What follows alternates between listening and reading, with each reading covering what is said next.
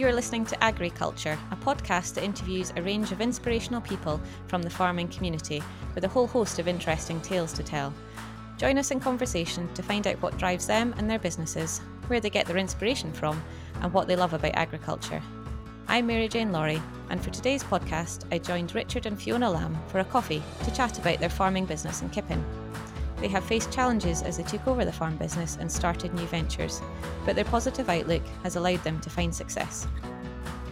Can you tell me a bit about your background? Where did you grow up?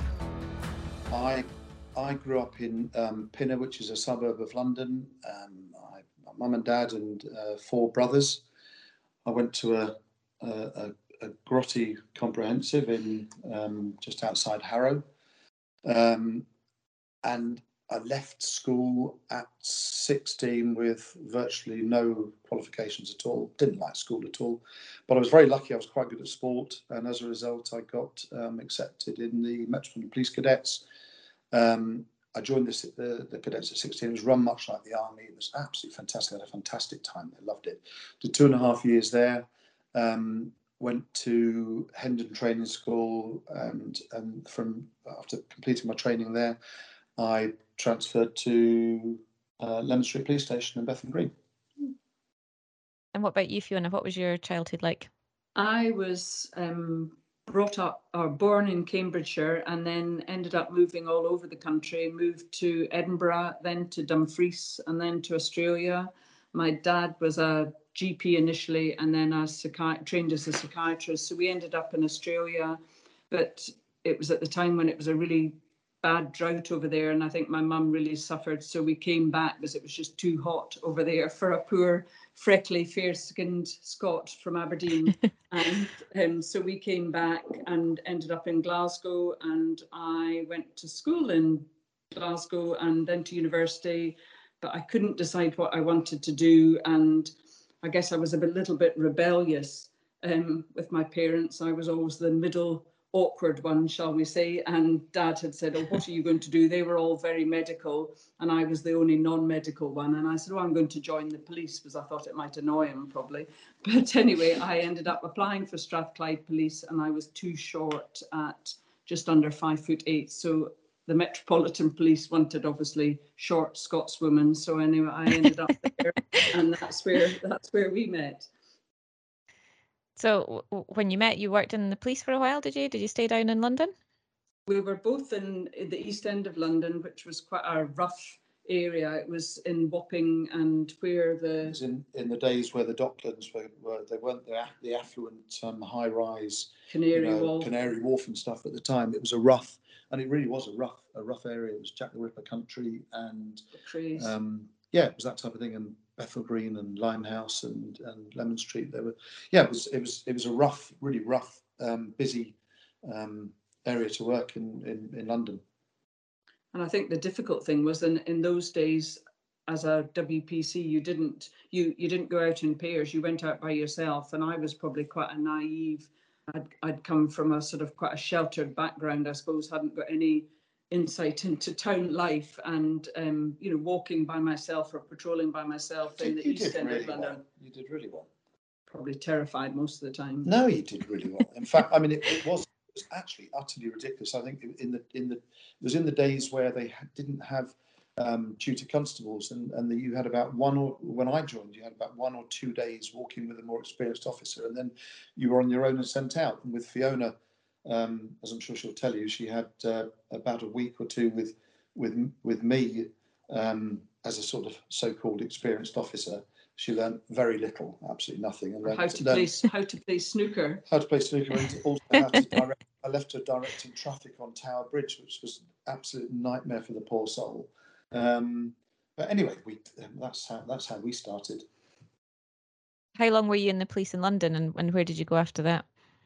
Well, you were in five years, and And then we got then we got then married. we got married, and I think we and then we spent. I was in the, the Met for about ten years, and then we decided because we wanted to have um, wanted to have kids. We didn't really want to bring them up in London. That wasn't where we saw our future. So, and we were both we spent most. Where, where did we, we used to go to Sussex, didn't we? And so for all the time we used to try and get out of London. Go camping. Yeah, go camping whenever we could.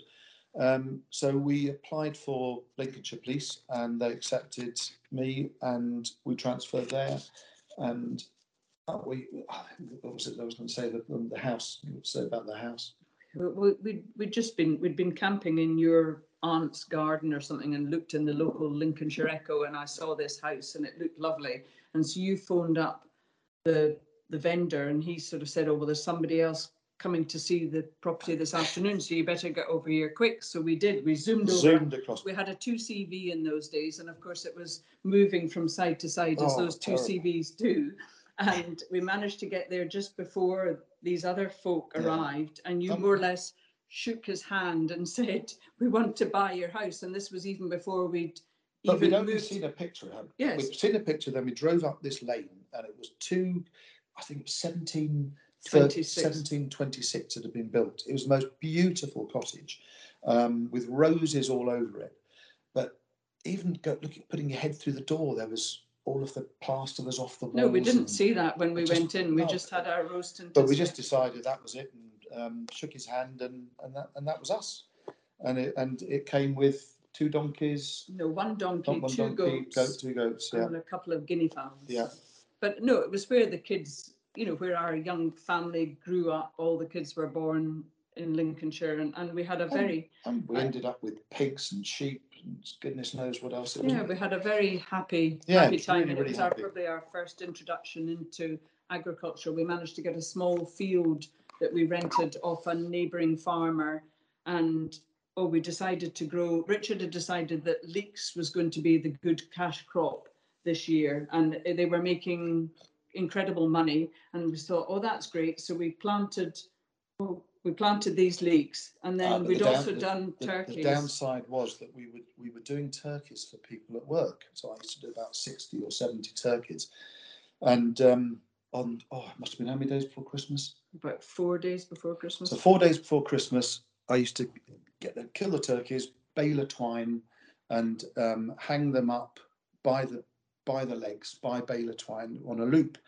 So I stood up on the milk crate, put the turkey in there, and then jumped off the milk crate. And I left my finger in the baler loop, Mm. pulled it right off half the finger the whole way off. Oh gosh. So I walked down to the house um, with this thing. I said, "Oh no, what have I done?" You know, and I said to Fiona, "Fiona, I've lost my, I've lost my finger," and she looked and said, "Oh God, you're joking." So she said, um, "Why don't we go up and see if we can find It it?" was in the days of And that that 999 999 where program, and they always got a bag of frozen peas, Yeah. So she grabbed a grabbed a bag of frozen peas. We walked back up to the, the shed, and our Labrador Ben, who was a fantastic dog, but he'd been eating all the tidbits, and he'd eaten my bloody finger. So that Oh wasn't my goodness. work. So anyway, No. we so so um, I was I was fingerless, uh, not fingerless. I, I'd lost. I was. It was actually it was really painful for a while. Poor old Fiona. I had a sort of insulated glove and could only use one hand, and we had how many thousand leaks was it? I can't remember, but he did buy me a lovely. He managed to go to the local boot sale and managed to buy me this sort of fleecy, all-in-one sea fishing suit or something. So I would be out there pulling all these Oh, leaks no. and then dressing them all, and the the price for some reason It totally plummeted. plummeted. So anyway, we went down to the local boot sale, and Matthew, the youngest one, was maybe about three, and he looked absolutely angelic. He had this blonde hair. really and blonde everything. hair, and he was great at selling them. He just sat there and everyone bought selling them for a pound or something. There's these bags of leeks or something. But anyway, It was so- a real lesson for but that was our introduction Yeah. into sort of the economics of farming. It, so- it really was because it, you know when we first looked, the leeks were making fantastic prices. Plant them, Hmm. and of course it plummets. So how did you go from uh, your sort of small holding life in Lincoln uh, uh, to to moving up to a farm in Kippen in Scotland?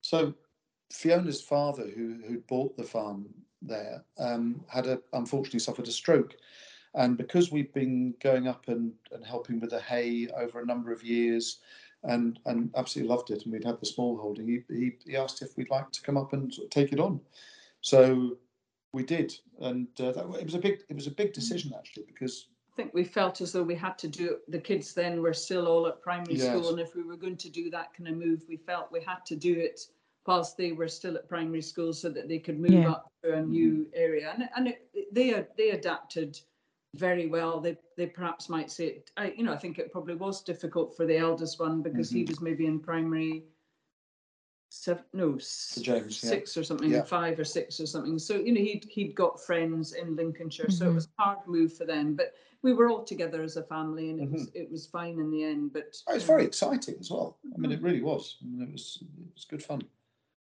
What did you imagine life would be like when you gave up your jobs and moved up to Scotland to farm? I think naively, I thought it would be um, quite simple. I thought I thought we'd. I remember a senior officer saying to me um, just before I left, if that you know farming was was in the doldrums, it, it wasn't um, making any money. Be very careful. Think about the whole thing before you go. Um, and and it, it probably was naive. I mean, thought, well, Fiona warned me about the weather, but I think we talked it through and talked it through, and we just thought, well, it's it's too good an opportunity to Mhm. miss. And my goodness me, it was too good an opportunity to miss, and and it would have been it would have been foolish to pass it by. Um, I think we would have probably we loved where we were living, but I think we probably would have got bored the- it. there. I Yeah. think you know we Yeah. the farm has enabled us to do so many different things, and having the having the space to do it, having the machinery to do it, enables Yes. you to Yeah. to do so many more things than you would normally be able to. I think com- coming from that sort of background, we it, it is actually amazing the opportunities that you you get from having land. You you look at exactly what you've got, and and actually we're very lucky, really, that we've if that we've got land that we can do different things with it. We can we can change direction, we can change crops, we can you know can change everything we want. Really, we don't even have to do it. We can go and get a job somewhere else, and we can rent it out. It's there's so many things you can do. What was the farm like when you when you first moved up? Um, what size is it, and what crops did you have? Two, 230 acres. Um, we we had a small suckler herd of around about 23, 24 cattle with a Cardona bull called Bob, and um, and cereal. I've got about 60 acres of cereals. Um, We probably weren't. We we had dad al- had, had always liked having well, sort of good. contr- he'd got one good tractor and, and a macro or something, but we didn't. You know, the hay Yeah. bobs were very antiquated. We had old Fergies and But to be fair, he Dextas didn't and- need it because No. it was contracting out a lot of it at the time when we, I think we first came up, and then we all did it ourselves. We, but We we, gradually yeah, improved the improved machinery, the didn't machinery as we? we as we went. I suppose, in fairness, Fiona had more experience from the from the farming side of it, and and I uh, and I actually thought it would be fine, and I suppose came into farming with that attitude, and Mhm. and it was it was fine. I think the thing that what changed for us was when the moment we came up, we had three young children, um, James, Katrina, and Matthew, and uh, you know we didn't have the, or we weren't going to have the money really to to Mm. you know to to look after them, and and we just weren't going to make a good living from the farms, and that's what really made us. It was a it was quite knee jerk at the at the beginning. It, we ended up we came up in 1997. Um, we quickly realised there wasn't going to be sufficient money for us from the farm. It wasn't available. So we, we Fiona started doing a B&B. Um, she sold jams and marmalades at the local butchers. We started a, um, a certified caravan site, which we had to apply and get ready and put pitches into. That was that was a good thing. That opened our eyes into the tourist um, industry. really, Yeah. Mm. so in between that, we then thought, well, you know, we had cattle, and that kept us fairly busy. But we were finding once that you know when the kids were at school, as they went to school, we do the we do the um, the cattle in the morning, and then I'd done a plastering course. In fact, I did two plastering courses, and Fiona and I would go out. Oh, she's shaking her head. I mean, it it was poor soul. She used to come out with me and help clean the buckets. So we would. Um, As you can imagine, in those days, it wasn't perhaps a nice environment for a, a woman to be on building site because they thought, what on earth is this woman doing helping? Yeah. I was the plasterers, plasterers mate. But anyway, no, it was fine and it, it proved a means to an end and helped helped us financially.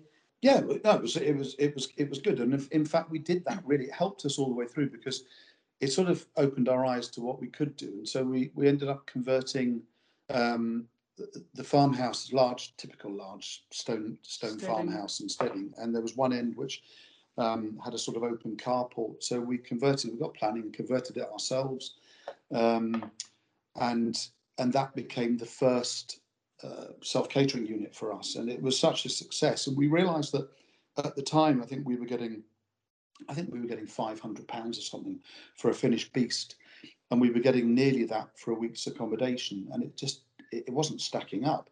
That was that was another interesting thing. We you know we had a good look at the farm and, and you know wondering why it wasn't so profitable. And we found that, you know, we'd come from Lincolnshire where cereals they were getting about four and a half ton to the acre. Our inputs were almost identical, really, and we were ending up with, you know, two ton to the acre. So it Mhm. didn't stack up, whereas the hay seemed to work. Um, so we we ended up, um, you know, go going into keeping with all Timothy at the time. and and there's old photographs of people with the timothy grass and it's almost i mean it's above the farmers stand you know it's Oh, it's i- i- impressive incredible. crops the Scots really, the- Timothy, absolutely incredible. A perfect ground for growing it. Um, the only thing was, it was it was diffi- It was difficult initially, and uh, we were very lucky because a lot of the people locally were were very helpful to us, and we got an awful lot of advice um, from from farmers. And you know, no, it was it was it was really good. So you were growing growing all this grass. What were you doing with it? Were you feeding livestock with it, or were you selling it as hay? Well, that that was A bit of another both, a bit of both, and but the that was another interesting thing that we were because the because all the grass was going to feed stock or a lot of it. We spoke, didn't we, to our accountant, and um, Ian was very useful, and and and he actually thought that the cattle weren't making money, and it was a big big decision. But he he thought we'd be better off without that, and we looked at that. We weren't so convinced about that, and looked at that over a period of two or three years. And then we took the plunge and we did actually sell the cattle. Um, Okay. And and funnily enough, it did. Hmm. You know, the farm We did did- better. We'd also had, um, we'd been involved in a couple of the countryside premium schemes and the rural Yeah. rural stewardship scheme, RSS scheme. And that had been very useful because we met a, a guy from the Farming and Wildlife Advisory Group Mhm. um, who had always said, oh, why don't you plant a woodland in this area that the cattle had grazed? We have the, we have the River Forth going through the farm and we also have a tributary coming, the Boquhan, which comes from the north. And he had said this, this area of the, the Forth and the, the Burn always used to flood and our cattle used to end up swimming the river or escaping over fences. And he said, why don't you plant a woodland? And he'd always said it would make an amazing place for the woodland. So we made the plunge to A, sell the cattle and then B, plant this woodland with 9,000, you know, Scottish native woodland trees, which is, um, you know, which was a marvellous thing to do, really. And that then became the area that we decided to build a, a coffee shop and that and, and and called it the Woodhouse. Oh, I see. So how long was this process from you taking over the farm and then deciding to get rid of the cattle, plant the woodland, and then go into your diversification um, options? We sold the cattle in about 2008, so it was probably about eight years. But we'd we'd done the cottages, we'd done the woodland would be about Mhm. 2010. We'd, we'd formed a plan. I mean, we'd sort of thought that. I mean, part part of what we've done, we've always tried to have a five year plan, but Mhm. Some of it's just been knee jerk and just reactionary because purely because it's just that's just the way it happened. You know, I mean, we um, Katrina, our daughter, had had been working in a um, a coffee shop up in Kippen and or came down and said, "Oh, Dad, I just love, I love coffee shops. I would love to do that forever and so forth." And you know what it's like. And I thought I start getting. I was thinking about it, and we had probably the only roundabout between Stirling and Loch Lomond, and it just seemed an ideal spot for a coffee shop. So I spoke to Fiona about it, and we both decided to um, to go for it. So we started planning. I think it was in two thousand and nine. Um, and it wasn't an easy. It wasn't an, a, an easy journey. I mean, it really wasn't. In the end, th- then no, then it wasn't in the end. We got refused. We got So refused got refused, then had to appeal.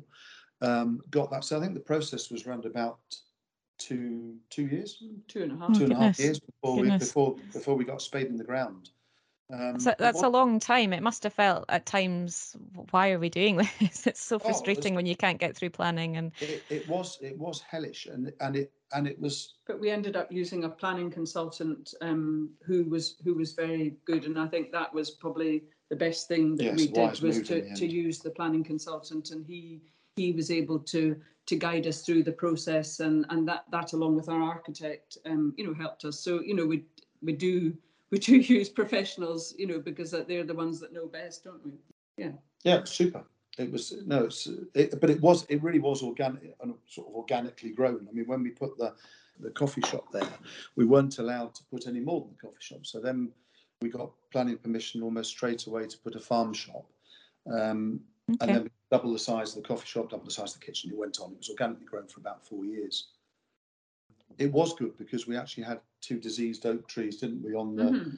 on the site, and we we had to bring those down, but we used them to clad the whole um, coffee shop and to build the tables inside and to start some of the you know the counters and the the shop front and everything. And so no, it was yeah. Fiona, nice. Fiona was ordering um, what were they? Potato. Were they potato boxes you were using? Chitting boxes. Yeah, the chitting boxes. For, for, they, the, for the displays. But they work really well for yeah, that. No, no, look nice. But I mean, did a nice agricultural feel to the shop as yeah. uh, to the cafe yes. as well. Did you seek any grant funding for funding the, the, the, the cafe at this stage, or was it entirely self funded? We were very lucky. We did do an FBDS scheme and managed, and were successful in that. Um, I think we used the SEC, did we? We realised that we didn't you know, even with that, we wouldn't have enough money to to fund the project or to do it in the way that we hoped to do. Um, so we were able to sell an area of land that used to be, it's called the clay factory, and it was traditionally an old clay works.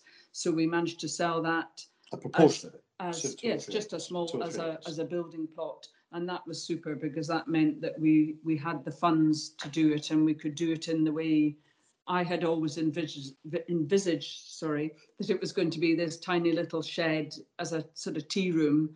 But Richard always does things belt and braces, and it's always very. I mean, it was the car park was huge, and you know, etc. Everything is very well. I only do it because you agree. Um, if he hadn't agreed, it yeah, just took a bit of work. Yeah, but no, no. So I mean, it was it was good. It was it was a relief to have to have that, and obviously the FBDS scheme was fantastic. It really allowed us to to fly, really. And it was life changing for us, really financially. It made a big big difference to us. The problem was just as we as we started um, doing that and got it going, we had a, an issue with we've been trying to move to be more green. We put biomass burner, a biomass burner on the house and the self catering units, solar panels, and we decided we want to use digestate on the land to save using artificial fertilizers. We put some digestate. I'm obviously not going to mention who, who put it on or so forth, but um, it was heavily contaminated with plastic to such an extent that it covered 80% of our hay with plastic and, and, and actually made the, the farm not viable and 80% of it unusable for seven years.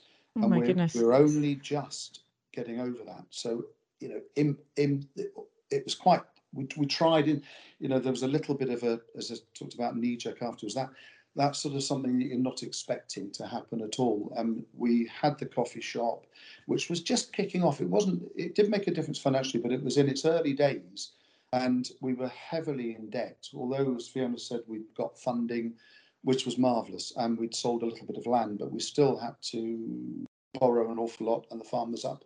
Um, you know, it was mm-hmm. collateral on it, so it wasn't without risk.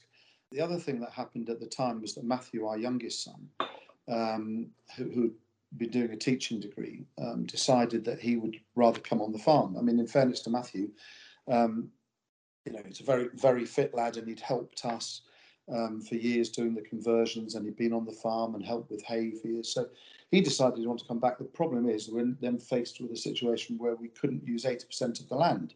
Mm-hmm. So we previously put in a biomass burner. We talked about it as a family. We decided to put in a big biomass burner, um, chip burner.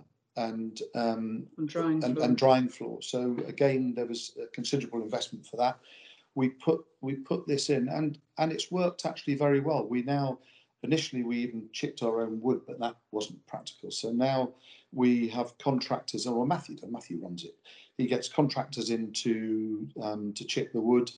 Um, then it gets dried put into a, a holding area and supplies um, other farmers with wood chip who have biomass systems. And also now has just found a contract supplying students accommodation in stirling. So that's been a that's been a good thing.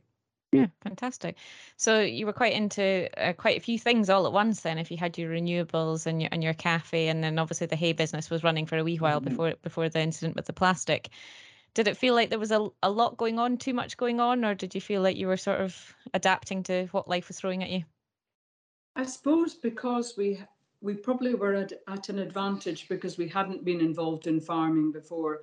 And I don't know whether Richard mentioned, I don't think we mentioned, but unfortunately, when my father was running the farm, I think there'd been a mistake on the IACS form. There was two reference years that you had to that That's were true, formed part of the, your new single farm payment um, allocation, Mhm. and they'd made a mistake with. I think they put it down as permanent grassland or something. Anyway, as a result, we got a very small single farm payment, but that probably was the making of us because it forced us to look at things in an economic way rather than rely on subsidies. So, I mean, that did make us make us more proactive, and also perhaps because we hadn't been involved in farming all our life, we were quite willing to try something new. We were up for, you know, and you know, we didn't have blinkers on. We were quite happy to go with So lots of different. It's actually a very good point that Fiona's brought up there because I, had, I should have mentioned it right at the beginning. That's exactly what was really the catalyst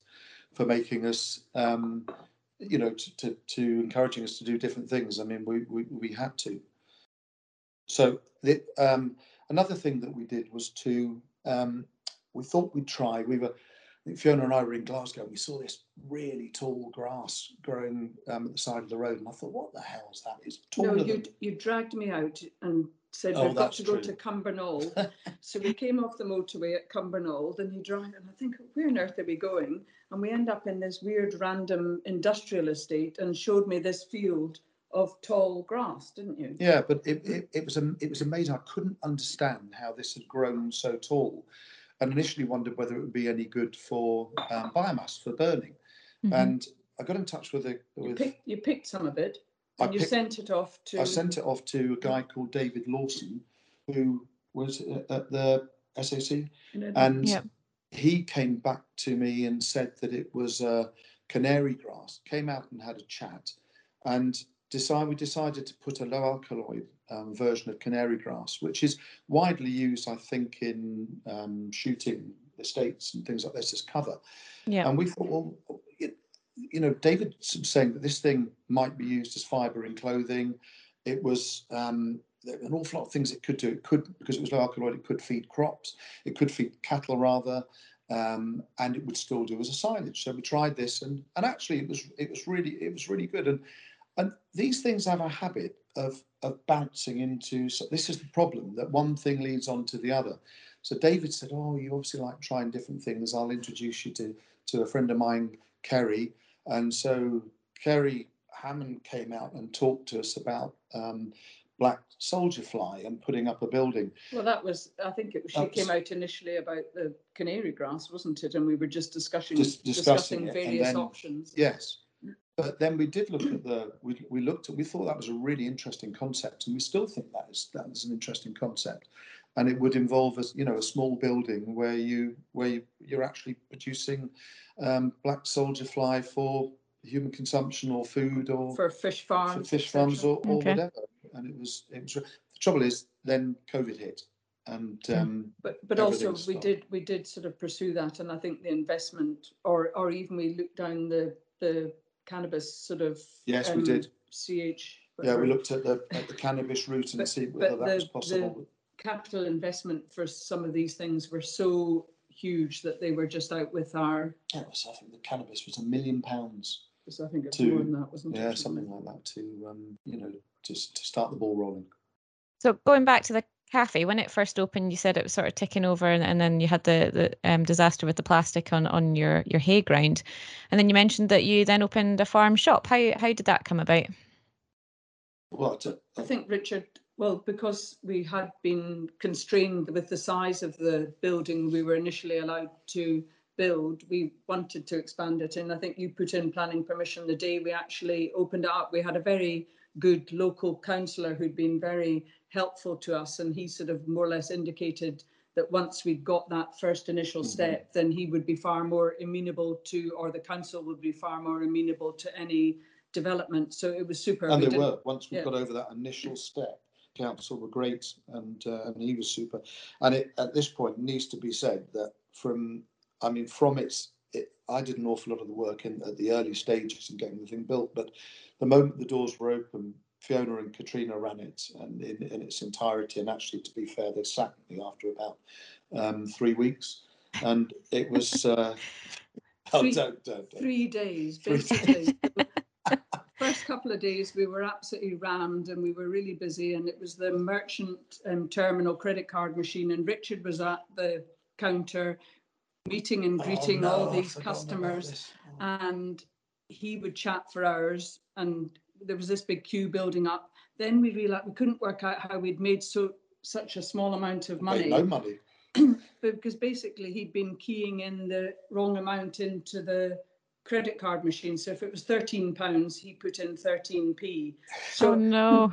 no, Oh, no. nobody, It was owned, a- nobody it owned was up. a Nobody owned up to that. They they they must have thought it was a an opening special or a, a just sort of No, nobody said anything. But honestly, I mean, the girls gave me such a hard, well, deservedly so, such a Yeah. hard. Like the language Oh, under that, dear, the language terrible. under that counter was probably pretty foul. I can assure you. And I remember on that first night we got back, and I'm, I'm sure Fiona and Katrina won't mind me saying they both ended up in in floods of tears. It, it was it was brutal. It was Yeah. absolutely. We had no experience in hospitality, and to be fair, I I know I know they're both brilliant at that. Fiona's cooked, you know, to a really high standard for many many years.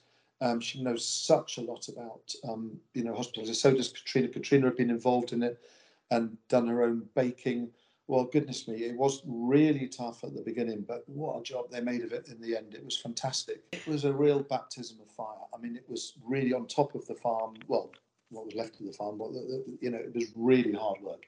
It was the, so many different things. I mean, even even things like an EPOS system, which we changed the way that we were doing things so that everything had to be logged on the computer and barcoded. Well, we had, didn't have a clue. Fiona, you No. spent a month doing that, but didn't you? but neither of us had a clue. I think our daughter had worked in hospitality. I had no concept of how the flow from the kitchen would work or once the orders Mhm. would take. I just didn't have any concept of that at all. And it was only when we first opened up, um, I ended up in the kitchen. I think I was, you know, acting as a chef then, I- but I think it was fairly daunting. As I was going to say the other thing. I think we we we ended up with a staff of twenty six, and I mean I'd been a I'd been a lowly sergeant in the police, but you know when you had a shift, you had a structure, you had a set of rules which everyone understood and they had to abide by. So managing people perhaps in the police was relatively easy. When you come to something like hospitality, when you have a real cross section of the community in there and local community, people you've often known and people you've been friendly with, and that is a totally different form of managing people and was very, very difficult, wasn't it? Mhm. um, because we had to make it we had to make that make a profit if we didn't they'd lose their jobs and we'd lose our livelihood as well you know it was it was Yeah. It was tough stuff at the beginning but um And you had to care for them. You, you- Exactly, you, had to know them and their Yeah. personal circumstances and what, you know, try and be open to their problems or difficulties, etc. Yes. as well, didn't we? yes And, and Richard, you, you joke about being fired after the first three days, but I think when you open a new business like that, it's about knowing what your strengths are and, and your skill set. And whilst a lot of it is learning on the job and figuring out how things work, particularly in a new business, there, is, there does become a time where you think, actually, th- this isn't what I'm skilled at. I'm not uh, suited for being on the till manning the I- I- credit I card think- machine, and you need to step back.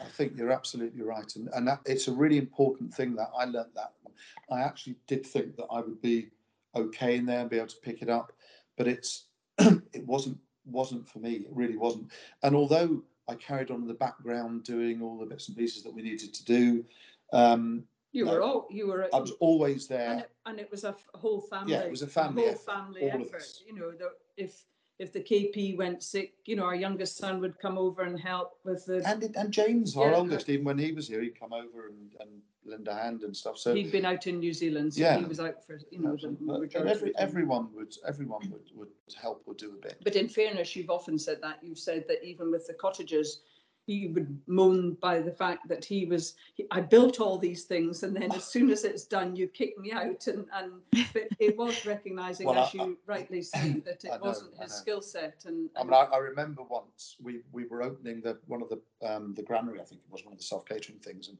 we didn't have anywhere to hang coats. And Fiona said, We "Need something to hang coats with." So I, I suddenly I remembered I'd seen a piece of wood down at the river. Bry waxed it, whacked it up with some coat hooks, and it, it looked lovely. But the moment I'd done that, Fiona kicked me out. That was it, gone. and and it was almost it was some something really strange when you'd spent nine months or something doing a place up from it. It was you know it was really derelict, and the whole Yeah. thing had to be rebuilt like a house. And you know, I'd, I'd sold my soul really on it, and um, well, then you'd, you you'd worked every worked uh, every day, you know every after tea after the kids had done their homework or whatever he would go back out there well, so as you'd come out yeah and I'd come out but you know, it was I'm afraid the the awful boy boy band music used to drive me potty and stuff. I couldn't bear listening to take that or Westlife. Westlife oh, no. anymore on on constant Yeah. repeat. But he was there with his music blasting away and just working away. And you did you did I mean you did well between us we did everything apart from the electrics and the plumbing And and, the plumbing, yeah, it's good. so it was a good team effort. So going back to the farm shop and cafe business, I understand that's now let out to somebody else. What drove you to make that decision to hand over that part of the business?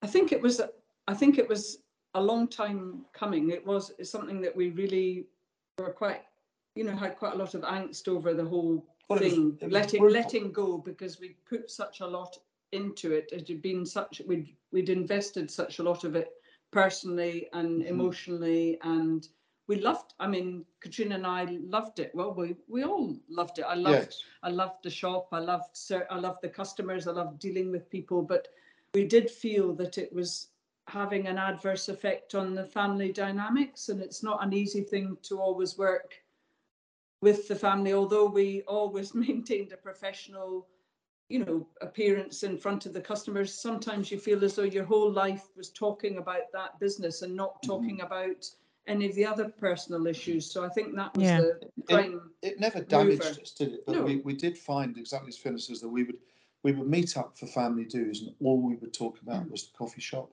and Yeah. it became it, it was just too much. It, it, it- it just we just decided, and in the end, then we thought to ourselves, well, you know, can we take this an awful lot further? Do we do we want to? Um, and maybe we didn't. You know, we didn't want to do that, and it, it had changed things for us. Um, perhaps wanted to do different things, and so Mhm.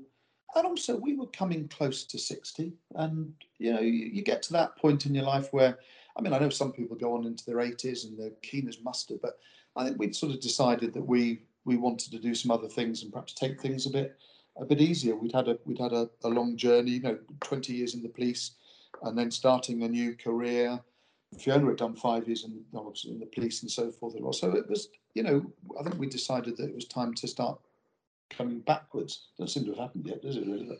But we, but we, that was the plan. So you, you've successfully let that out and that's running well and working well. And you say you were going to take life easier, but then I understand you've decided to start a tea business. So, well, the tea, the uh, probably the, the tea sort of came at the same time as the biomass boiler. So we And the coffee Okay. and the coffee shop. We put we Okay. then we then put some polytunnels up uh, to grow tea, and also we did think about vegetables or or herbs for the coffee shop and um, and that type of thing. So so we started tea, and then Matthew suggested that we perhaps we thought about gin. Um, so we we after he did quite a lot of work on that, and we ended up um, coming up. Well, I think Matthew came up with the idea Mm. for um, gin tea gin tea gin. Um, Okay. and the the what was it? The T it was spelled T I, which was So Gaelic the for Gaelic, tea. the TI, Gaelic yeah, the TI. Gaelic, yeah. okay. Um, and that that it, it took off quite well, but then again we hit COVID. So Mhm. so that it's still it's still running. It's not. I think the market. We all know that the gym market is saturated, and Yeah. you know, we're okay with that. We're just moving slowly. We've got other things. You know, we've all sort of we've all moved on since um, you know the the land's back, but Matthew in between although he's on the farm, has had to look at other ways of he's doing the chip, but he's now started up a landscaping business. So he's, you know, he's doing that. So we've all had to find. And he's um, doing this containers and, he's, and now, yeah, he's doing containers and converting containers, and we, we're looking at doing a um, an off an off-grid, um, you know, holiday setup. So we've got we've got things in the fire at the moment. We're sort of looking at lots of different things.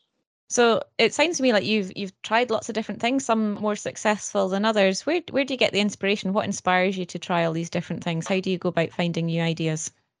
I suppose you could say that you look at other people because no ideas. Coffee shops aren't new. I think it's the way you you would. I think Fiona and I are lucky. We're a really good team. We have we do have different skills, and we've always we've always worked well together. It's not you know it's not perfect, but um, but we do work really well, and we. I mean, she's my You- you- inspiration, and No, but you're you're he's a very good idea. I think it probably stems from your insomnia. He doesn't sleep particularly well, so often he'll wake up in the morning and say, "I've got another idea." I think sometimes I can, I find it quite easy to see a pathway, but I mean, seeing that it means absolutely nothing unless can you follow have follow well, it through. focus and have the right team. I mean, if, if as Yeah. a family, and we are, we are really, really lucky. I mean, we have a, we are lucky. You know, now it's absolutely exhausting when you start having a you call a Brainstorm. brainstorming session or something like that. It's just exhausting. Everyone's you know coming up with different ideas and saying things, and I think we've definitely decided that's enough. We want out now. It's No, it's, it's interesting how it has followed through in the you know because I suppose we had none, neither of us had any um you know our parents had all been in employed work neither of them had been no, none right. of them had been self-employed so we were the sort of first ones to be sort of self-employed and I think the kids have really Yes, flourished they, they have from flourished. that. and as Yeah. Richard said they're all such grafters really it's it's a credit to them all I I think it sounds like it's a credit to you for both demonstrating working hard yeah. and towards towards a, a goal, and then the, the family gets involved and can see the benefit to them. So, what what's your aim for the business now? Um, obviously the kids are sort of stepping up and, and they're taking over different aspects of the business. Where would you like to be in five to ten years' time? That, that's a really interesting um, question because at this point we're now finding, I think, if I'm being absolutely candid, more pleasure being on the west coast of Scotland than we are probably starting new ideas and, and Mhm. probably time to hand over. And that's actually one of the most, probably one of the most difficult Mm, things difficult um, to do and, sort of- and trying to make sure that you equally look after all of your children. Yeah. Um, So we're, we're, I think we're taking advice now. Well, we are taking advice on that one now, and we're, you know, we're, we're just trying to have to see how that goes. But What do you think's been the biggest challenge since taking over the farm? I think init- initially it was probably trying to forge a living when we when because because we didn't have any single farm payment and so forth. I think that's quite hard work trying to figure out. Although it wasn't a very glamorous way of doing it, it was just sort of battling your way through trying to make things um, pay. Um, Mhm. but I think the coffee shop was tough. Mm. I mean, that was from its concept all the way through. But the contamination, you we we had these fields that just had hundreds or thousands of bales sitting there rotting, and Yes. we went round and round in circles trying to find a solution to this, and everyone came up with different solutions, and there was no No. real resolutions. And everywhere we went were all these piles of rotting hay and plastic. terrible. E- You know, even years afterwards, we were still we were finding the same bits stuff. of plastic plastic on the ground, didn't we? So that Yeah. that was very that was a real torment for you, Yeah. wasn't it? I mean, I was probably more busy with the coffee shop, but I think for you, you found that really Well, I, hard. I, I actually love hay. I love doing hay. I really have. I could I could actually finish hay here and then go abroad and do it again. I mean, I just I just enjoy it, and I get a real pleasure from making from making good hay. Not that it always Yeah. happens, um, but it's you know, and I think we both did. We Yeah. both enjoyed hay. We Mhm. both do. So no, it was a it was it was a good word. It was a torment, really. All the time, whenever you walked out of the the door, all you could see were these piles. We we were actually told to pile them up. I think in the in the middle of the field to into sort of big pyres or well, I think like originally it was going to be they were going to try and look at picking carting it off and Yes. taking it off to be composted or to taking it off to be burnt. But then they said they couldn't burn it because it obviously had a net wrap or silage wrap around it. So it, we just sat there. It, it must have been almost six years we were, you know, in, in Wow. um, involved in that. and in the Yeah. end, it had it had some of it had rotted. It had gone down, composted a bit, and when it when it was concluded, we ended up just applying to the local um, camp, SEPA. uh, SEPA for a, a license to burn it, and we just Mhm. set fire to them all, and it was just so cathartic being able to see it all burned, Took all the plastic off. all the and- plastic off and Yeah. the net wrap off, and just went through it Yeah. and, and burnt it, and that was it. So on, on the flip side of that, then what would you say is your biggest success story from from everything you've tried since you took over the farm? Probably our marriage. no, I think I. What would you I say? think, I think probably the coffee, the coffee shop has enabled us to do things as a family that we financially that we couldn't have done. And I think Richard had identified quite early on with the cottages that we were tied to having however many, I think at the end we had four that we were letting out, but we would always be tied to the changeovers, etc. And that actually the coffee shop allowed us to to grow in a in a much Mhm. more exponential way. And it's been, you know, it's it's allowed us to it's allowed all the family to do things that they Mhm. wanted to do, hasn't Yeah, it really? It has. Uh, so we, we talked earlier about uh, about the contamination with the plastic, and obviously that was a, a tough time um, for you personally and as a business. How do you pick yourself up when things aren't going well, or when you're feeling a bit overwhelmed? I think Go I mean, for I- a, go for a walk. go for a walk. I mean, I've, I've, I've got quite a strong um, Christian faith, so I find that's quite a solace as well. But Mhm. um, yeah, we we we walk, don't we? We go, um, you know, we go to Mallaig and to Arisaig quite a lot. Um, no, we're very lucky. And we do have a, a good family, that family. we can talk Yeah. talk things over. And although it can sometimes get a bit heated, or but it is, you know, it's good to have family that you can chat things over with, isn't it? Really? Mhm. Yes, that's. I mean, that's that's the thing. I mean, the family have been the, you know, Fiona and the family are really the the thing that made the whole thing, you know, easier to bear. And you talked earlier about um, when you take over the farm business not having subsidy, and I think that's um, a a reality for a lot of farm businesses now that we're looking towards subsidies changing, and it's it's likely that a lot of farm businesses will be looking at getting less subsidy than they have in the past, and that's obviously a challenge for many businesses that have been used to getting that income. Um, what top tips would you have for someone starting out in agriculture or, or finding themselves where, where they're not getting the financial support from subsidy that they're used to? I don't know whether we're qualified really to give anybody advice or I think we've always asked, we've always asked advice of, you know, ex- experts or whether Mhm. it was SAC or independent experts. I think, But- I think, you know, using other people's skills. But I think also you can, by you know, if you read the farming press, if you get on Google, if you look in what's going on in other countries in agriculture, in tourism, I think if you're honest about your own skill set, and that's really important that you that you know what you you know if you if you know that you don't really enjoy people, then there's not much point in doing tourism. And I think you look at your own farm and decide, you know, can I grow something unusual? Can I, you know, what what what can I do on this farm? Can I open it to the public? Is it better to have some trees? Is there a long-term plan with woodland? You know, there's, you know, there's so many different. It's just I think it's keeping your eyes open. Do you not? And just Mm. seeing what you because we're all tied. We are tied to our own farms. We can't go off and do small farms. We can't go and do something elsewhere. We have to we have to work with what we've got, and we have to work with who we are. So, and you can only do your best. So, what would you say is success for you, and how do you measure it? It's um I think that's subjective, is it not? I mean, as I say, it's not about money. It's I think it's about I think if you feel I think I honestly think if you if you feel you've achieved to the best of your own ability, if you've done your best and and so for surely that's success. It's surely not it's not it can't be We, we don't crave, you know, we don't crave. no, and there, there's an awful lot of other people who've got an awful lot more money or flash cars and goodness knows. It's, it's not about it's surely not about that. It's about um it's about your family and about your marriage and about your life and And doing things well. Doing absolutely, that's exactly right. Doing Mm. things to the best of your ability. Thank you, Fiona and Richard, for your time today and giving us such an interesting insight into your farming business. Thanks, Mary Jane. Thank you. If you need help with succession planning, there is funding available under the Farm Advisory Service Integrated Land Management Plan. For more information, go to fas.scot. Thank you for joining us for today's episode of Agriculture.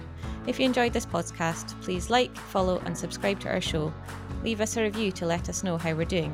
And if you'd like to get in touch, you can find our contact details in the show notes.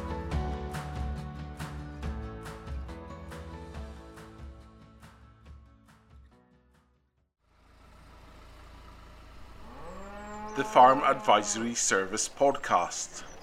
Audio advice on livestock, crops and soils, environment, rural business, and more.